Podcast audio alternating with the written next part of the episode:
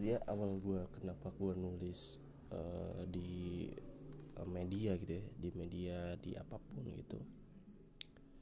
Sebenarnya kan gue punya basic nulis gitu. Dari SMA gue tuh suka nulis cerpen suka nulis puisi suka uh, quote quote anak SMA yang romance romance gitu yang ala ala gitu hubungan percintaan gitulah pokoknya ya uh, dari situ gue kalau ditanya kuliah gitu kalau ditanya kuliah pasti jawabannya gini. Eh lu mau kuliah di mana sih? gitu. Kata teman gue gitu. Gue jawab gue mau kuliah di jurusan sastra Indonesia kalau nggak Malang ya UGM gitu. Gue pasti jawab gitu. Nah untungnya jadi gue gue punya basic menulis sebelum gue terjun ke uh, dunia menulis gitu. Ya meskipun gue bukan seorang penulis sekarang ini tapi gue suka menulis hobi nulis gitu. Akhirnya uh, setelah ada wacana nggak boleh pindah jurusan akhirnya gue saklek gue uh, masuk jurusan yang sains teknologi kayak IPA IPA gitu yang ngitung ngitung gitu akhirnya gue nggak masuk karena gue tahu this not my passion gitu. Itu bukan passion gue ngitung ngitung kayak gitu akhirnya gua, akhirnya gue uh, coba untuk uh, apa istilahnya gap year ya gap year selama setahun. Gue di situ gue juga baca gue belajar untuk gue bisa masuk ke jurusan sastra gitu. Tapi uh, gue terpengaruh sama teman gue yang masuk jurusan sosiologi gitu. Karena sosiologi itu menarik gitu. Semua semua semua dibahas gitu di sosiologi mau dari filsafat sampai yang uh, abstrak. Kan filsafat tuh abstrak dunia ide-ide kan? Ide-ide logika-logika itu. Sampai yang konkret seperti uh, sepatu itu sepatu itu juga dibahas akhirnya wah this is ilmu yang nggak banyak dilirik orang tapi sebenarnya wow banget buat gue gitu. Akhirnya gue memilih ke sosiologi dan sosiologinya ada di uh, Universitas Negeri Surabaya gitu. Dan lakinya gue di Indonesia itu lebih fokus ke pendidikan. Dalam artian uh, bukan sosiologi pendidikan tapi sosiologi murni yang berupaya untuk meningkatkan kualitas pendidikan. Jadi gue di sana tuh ya makanan sehari gue tuh research dan pastinya nulis gitu. Gue kan uh, jurusan sosiologi sering nulis sering research. Yang kalau nulis itu pakai metodologi pakai uh, teori gitu. Suatu ketika waktu itu hari raya gue inget banget gue silaturahmi ke rumah temen gue temen cewek gue yang waktu SMA gitu sama teman-teman uh, salah satu temen cowok gue tanya gitu eh lu gue pernah baca tulisan lu di sini lo gitu. Itu berapa sih satu tulisan? Ah itu mah uh, murah nggak ada satu dolar kok satu tulisan gitu. Cuma 300 kata sampai 500 gitu nggak ada satu dolar gitu murah banget gitu. Akhirnya kan gue diem kan diem terus gue pikir gitu.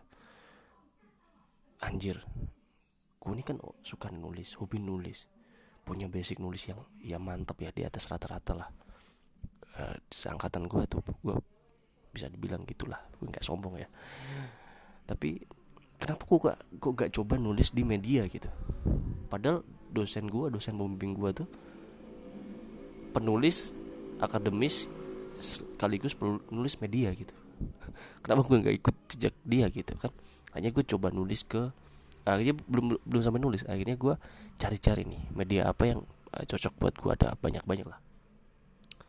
Ya kayak kompas tuh mungkin ya wah ini gak nggak masuk sama gue nih karena terlalu high gue belum cukup ilmu untuk masuk ke sana gitu. Akhirnya gue coba-coba cari uh, website atau suatu media yang buat bisa nampung tulisan-tulisan gua gitu. Akhirnya uh, gua menemukan satu uh, media tulisan yang menurut gua keren gitu. Karena wah di sini nih penulis bisa dihargai meskipun ya cuman uh, bisa buat nongkrong selama seminggu aja sih gitu kan. Tapi menurut gue itu wow banget gitu akhirnya gue coba nulis. Pertama kali dan jelas gue, gue tolak itu gagal. Karena tulisan gue terlalu akademis. Btw ini websitenya namanya mojok.co bagi yang belum tahu mojok.com apa kalian parah gitu. Itu karena terlalu akademis. Gue ah mengkaji lebaran lah intinya aneh banget ya gue kedua sama formatnya. Gue juga mengkaji tuh secara akademis ya wajar lah nggak keterima gitu. Akhirnya yang ketiga gue coba turunin derajat gue sebagai penulis akademis ke penulis yang super duper receh. Dan saking recehnya itu ditolak. Akhirnya gue dari tiga tolakan itu gue pending selama satu bulan. Dari situ gue baca yang gak sepunya satu bulan gue baca sih. Gue baca gue pahami gimana sih cara nulisnya gitu. Akhirnya nggak tahu kenapa di satu momen gue inget jam 15 jam 3 sore gue duduk depan laptop tiba-tiba gue kepikiran suatu ide. Akhirnya gue tulis. Tulis ya pokoknya tulis aja. Tek gue hitung lebih dari 500 kata. Gue baca sekali gue gue baca sekali terus gue benain kata-kata yang menurut gue nggak artistik gitu. Akhirnya gue submit ke mojok ke terminal. Dan boom jam 6 pagi gue dapat email dan gue keterima. Aneh banget ya gue nggak ada editing sama sekali gue nggak ada preview sama sekali. Gue submit jam 15.20 karena gue nulis sekitar 20 menitan. Eh 15 menitan berarti 15 menitan. Gue submit sekitar ya 15.23 lah 15.23 jam 6 pagi besoknya. Langsung ke publish. Dari situ anjir. Ternyata gue bisa nulis kemoncok ya akhirnya gue coba yang kedua coba yang kedua uh, dengan cara bahasa yang sama. Ya meskipun gue turunin dikit kualitas akademisnya kalau kalau lu kalau lu sadar ya gue baca tulisan gue yang pertama kali terbit ke di terminal mojok ya itu unsur-unsur akademiknya kental banget mas Ian gitu. Pakai konjungsi kayak ya kalau kayak lo baca skripsi itu pasti konjungsi konjungsinya pas pasti kayak gitu gitu sih. Akhirnya di tulisan kedua gue turunin agak kasih gue cok-cok garing gitu. Yang ketiga pokoknya yang ketiga itu uh, tentang uh, film gitu film-filmnya Marvel gitu. Karena karena salah syarat syarat salah satu syarat untuk bisa publish ke mojok itu adalah kita pekat terhadap hal terdekat kita syukur-syukur dalam diri kita sendiri. Ya emang bener gitu kita harus peka terhadap sesuatu yang ada di sekitar kita yang dekat dengan kita terutama gitu. Karena kita sendiri yang merasakan gitu. Yang pertama tulisan gue yang terbit di terminal itu adalah tentang kegelisahan gue kenapa kok zaman sekarang itu anak anak yang duduk di bangku depan di sekolah SD gitu kenapa kok selalu dituntut pintar padahal itu kan nggak mempengaruhi kepintaran murid kan? Kepintaran murid bukan ditentukan sebagaimana dia duduk dekat dengan papan tulis atau enggak kan? Itu yang yang gue bahas. Yang kedua adalah tentang sosiologi bahwa sosiologi yang dianggap orang-orang itu adalah ilmu yang hanya jawab pertanyaan soal-soal itu kopas di Google. Itu yang bikin sebel gue gitu. Meskipun gue anak IPA ya gitu SMA gitu kan sebel gue uh, yang ya itu yang gue dobrak itu. Bahwa sosiologi itu more than that gitu. Bahwa sosiologi itu justru yang memberikan kalian jawaban di Google. Itu itu kan. Terus yang ketiga dari diri gue karena gue seorang Marvel fans MCU gitu. Uh, gue gue coba mengangkat eh, berita-berita uh, yang berita-berita yang uh, saat, itu sangat ya kayak Black Widow. Jadi kan gue suka Black Widow suka Marvel lah intinya Marvel Cinematic Universe terutama gitu. Artinya gue coba mengajak pembaca untuk nonton nih Marvel kesukaan gue Black Widow nih bentar lagi tayang gitu. Akhirnya gue kasih tiga hal yang membuat kalian harus nonton film ini gitu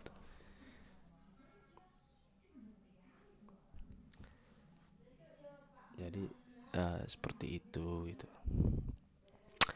Terus uh, yang tulisan keempat tuh gue lupa apa ya keempat gitu. Pokoknya hal-hal yang selalu dekat dengan gue gitu. Bahkan gue uh, kemarin itu uh, apa ya istilahnya ya tulisan-tulisan gue tuh based on my my daily activity aja sih my my experience aja gitu. Nggak ada yang yang terlalu riset di luar dari gue banget gitu ada yang judul gue gini. Uh, empat kebijakan kalau misalnya gue ini jadi bupati bikin di bottom gitu. Ini kan di luar diri gue tapi kenapa kok gue pilih SpongeBob? Karena gue suka SpongeBob gitu kan. Justru itu gue suka SpongeBob maka gue peduli pada bikin, bikin bottom gitu kan. Jadi itu yang yang gue yang gue angkat gitu. Bahkan yang terakhir ini adalah karena gue orang Jember gue mengangkat tentang how to speak Pandalungan dialek gitu. Itu kan kan nggak nggak nggak apa ya nggak nggak dipikirkan orang gitu. Ya orang ngobrol-ngobrol aja nggak usah ada how to how to nya gitu kan. Tapi justru itu yang paling penting poinnya gitu. Terus uh, pokoknya kalau kita mau submit ke mojok gitu kak kuncinya adalah kita tahu bagaimana cara nulisnya yang pertama. Bagaimana karakternya si mojok terus bagaimana konsumennya si mojok itu berperilaku? Dan artian uh, mereka tuh suka apa gitu. Harus up to date meskipun gak up to date yang pokoknya relate itu yang yang terpenting. Lalu yang paling dekat dengan kita itu sih yang yang paling yang paling bisa dibutuhkan saat kita mau submit tulisan kita ke terminal Mojok ya terutama itu yang paling simpel. Karena di Mojok itu adalah tulisannya wow wow banget gitu dalam dalam artian wow itu bukan yang spektakuler bukan yang yang yang amazing yang yang excellent excellent banget gitu. Sesuatu yang gue maksud uh, amazing atau wow ini adalah sesuatu yang yang sebenarnya tuh lo tahu tapi lo nggak akan pernah kepikiran bahwa itu bisa ditulis lo ternyata gitu jadi yang gue maksud amazing wow itu adalah sesuatu yang pernah lo lakukan bahkan gitu. Tapi lo sendiri tuh nggak nggak menyadari atau nggak tahu bahwa itu ternyata bisa di, dikaji. Itu yang gue bikin uh, geleng-geleng kepala gue gitu. Bahkan gue paling memorable uh, di judul-judul teman-teman yang redaktur atau kontributor yang lain gitu gue paling paling memorable dengan judul ini tiga hal mengapa ballpoint standar more better than ballpoint snowman?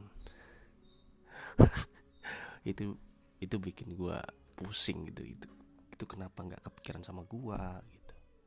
Terus ada lagi tiga tempat di Surabaya yang enak untuk buat uh, ngelamun gitu. Kenapa gitu? Terus terus kalau di Mojok itu uh, yang paling paling yang paling mudah yang paling sangat disukai orang tuh kita bisa kontra dengan sesuatu hal. Misalnya ada berita X.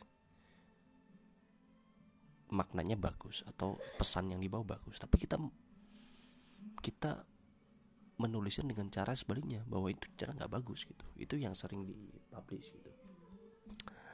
Atau sebaliknya ada berita yang buruk gitu. Bahkan ya semua orang Indonesia itu 99,9% itu benci tapi kita mau mengkajinya dengan cara yang nggak benci gitu yang sering ditolak gitu. Misalnya gini misalnya ada tulisan tentang wisata gitu. Ayo kan biasanya tiga tiga tempat yang paling rekomendasi untuk kalian yang mau wisata ke tempat X misalnya seperti itu kan nah ini ada tulisan lagi nih yang ah, gue nggak tahu nih gimana mikirnya orangnya. Ada tulisan gini tiga hal yang seharusnya kalian nggak usah datang ke tempat sini. Ini kan ini kan aneh banget gitu kan. Ini kan orang-orang pada mengemburkan primordial mereka untuk mengenalkan wisata yang ada di daerahnya. Sedangkan mereka tuh nggak mau nggak usah nggak usah kalian nggak usah ke sini deh gitu. Karena aneh banget gitu kan. Terus ada lagi misalnya kayak kan tadi baik terus jadi nggak baik kan. Terus sekarang tuh nggak baik jadi baik gitu. Misalnya kayak uh, mantan mensos Juliari gitu kan semua orang benci sama dia. Karena ya udah dia salah tapi minta courting itu kan anjing banget gitu. Tapi kalau kita mau mau mau melihat dengan angle yang berbeda mengkajinya dengan cara yang oh sebenarnya Juliari ini nggak salah-salah banget sih gitu. Ah, ini itu pasti pasti dipublish gitu karena kita punya pemikiran yang beda apalagi didukung dengan sumber sumber dengan logika yang kuat juga. Nggak jangan ada yang logik uh, logical fallacy gitu pokoknya. Itu sih sebenarnya yang yang yang harus harus diketahui kalau kita ingin terbit ke mojok gitu. Bahkan kalau kita uh, kita baca isainya mojok itu ya isai mojok ya bukan terminal itu sebenarnya nggak nggak selalu tentang dunia perpolitikan satir ataupun ekonomi ataupun teknologi. Kita bisa lo mengangkat tentang isu-isu yang sederhana. Tapi saking sederhananya kita harus dalam. Kayak gue tuh gue ini satu-satunya tulisan yang terbit di isai mojok. Tentang gimana kesan gue pertama kali lihat HP emak gue gitu. Ya kan kalian kalian bisa baca lah nanti. Cari aja keywordnya gitu. Nah itu dari situ gue sadar bahwa ternyata hobi menulis itu enak gitu. Ya, meskipun gue buk nggak mendeklarasikan bahwa gue itu seorang penulis handal bahkan sampai detik ini pun tulisan-tulisan gue masih banyak ditolak gitu. Ya mungkin karena faktor uh, kerancuan bisa ketidaksinambungan paragraf ataupun gagasan ide ataupun ya kolot aja sih beritanya gitu. Dan itu itu itulah yang membuat gue wah kayaknya gue harus upgrade nih harus upgrade upgrade upgrade nulis nulis nulis gitu. Karena menurut gue terbit itu bonus. Yang yang gue nikmati adalah gue menulis. Pokoknya kalau gue nggak menulis gue ibarat pasangan yang sedang pt-ptan gitu yang sedang ngambek-ngambekan gitu karena nggak nyaman banget gitu. Terbit itu bonus. Yang harus kita nikmati adalah cara menulisnya proses penulisnya. Gitu. Ya itulah uh, sebuah experience gue tentang gimana sih menyukai menulis gitu. Karena ya itu tadi satu-satunya hal yang satu-satunya hal yang bisa membuat gue punya uang sendiri tanpa minta uang orang tua ya dari menulis itu sendiri sih. Dan I'm studying gitu I'm becoming a writer. Bukan bukan I'm writer because masih jauh banget dari seorang yang bisa disebut sebagai seorang kontributor, redaktor, apa itu namanya lah. Pokoknya itu aja deh uh, curhatan gua gitu. Ya buat buat kalian yang mau mau dan baru mau suka menulis salah uh, satu langkahnya adalah ya iklannya Tokopedia aja gitu. mulai aja dulu gitu. Mulai aja dulu. Dari mulai aja dulu itu tadi kalian akan mendapatkan sebuah experience experience sebuah atmosfer atmosfer yang datang ke kalian sehingga kalian membuka, membuka uh, sesuatu hal yang datang itu tadi menjadi suatu hal yang sangat-sangat menarik gitu. Dan itu nggak akan lepas begitu saja kalau kalian mampu mempertahankannya. Uh, ya udah jadi itu aja sih guys. Sebenarnya nggak nggak ada yang menarik. Menariknya semua orang yang mungkin punya pengalaman yang ya it's similar dengan gua sih. Tapi apa salahnya gitu gua share my best experience in my life ini. So thank you banget buat kalian untuk teman-teman gue untuk siapa pun yang selalu support gue menulis gitu. Gue kira gue nggak jadi apa-apa gitu. Kalau bukan berkat kalian-kalian support termasuk orang tua gue gitu. Mereka selalu support apa pun yang gue lakukan gak pernah ngejudge apa pun yang gue lakukan gitu. I'm so proud of uh, menjadi bagian dari keluarga mereka gitu. Thank you